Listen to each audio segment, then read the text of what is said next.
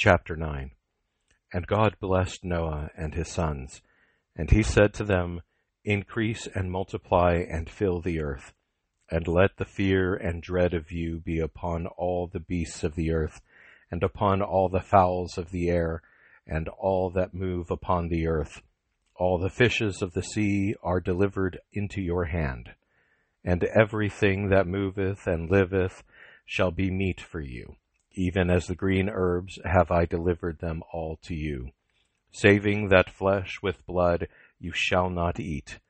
For I will require the blood of your lives at the hand of every beast, and at the hand of man, at the hand of every man, and of his brother will I require the life of man. Whosoever shall shed men's blood, his blood shall be shed for man was made to the image of God. But increase you and multiply, and go upon the earth and fill it. Thus also said God to Noah and to his sons with him Behold, I will establish my covenant with you, and with your seed after you, and with every living soul that is with you, as well in all birds as in cattle and beasts of the earth that are come forth out of the ark, and in all the beasts of the earth. I will establish my covenant with you, and all flesh shall be no more destroyed with the waters of a flood, neither shall there be from henceforth a flood to waste the earth. And God said, This is the sign of the covenant which I give between me and you, and to every living soul that is with you for perpetual generations. I will set my bow in the clouds, and it shall be the sign of a covenant between me and between the earth. And when I shall cover the sky with clouds, my bow shall appear in the clouds. And I will remember my covenant with you, and with every living soul that beareth flesh.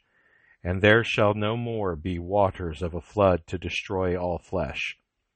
And the bow shall be in the clouds, and I shall see it, and shall remember the everlasting covenant that was made between God and every living soul of all flesh which is upon the earth. And God said to Noah, This shall be the sign of the covenant which I have established between me and all flesh upon the earth.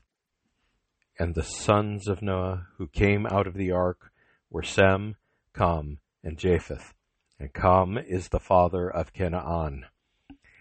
These three are the sons of Noah, and from these was all mankind spread over the whole earth. And Noah, a husbandman, began to till the ground and planted a vineyard. And drinking of the wine was made drunk, and was uncovered in his tent. Which, when Ham, the father of Canaan, had seen, to wit, that his father's nakedness was uncovered. He told it to his two brethren without.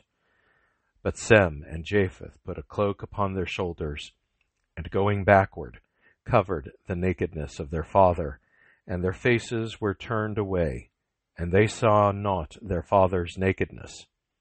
And Noah, awaking from the wine, when he had learned what his younger son had done to him, he said, Cursed be Canaan, a servant of servants shall he be unto his brethren. And he said, Blessed be the Lord God of Sem, be Canaan his servant.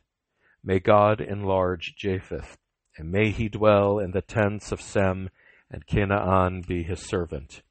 And Noah lived after the flood three hundred and fifty years. And all his days were in the whole nine hundred and fifty years, and he died.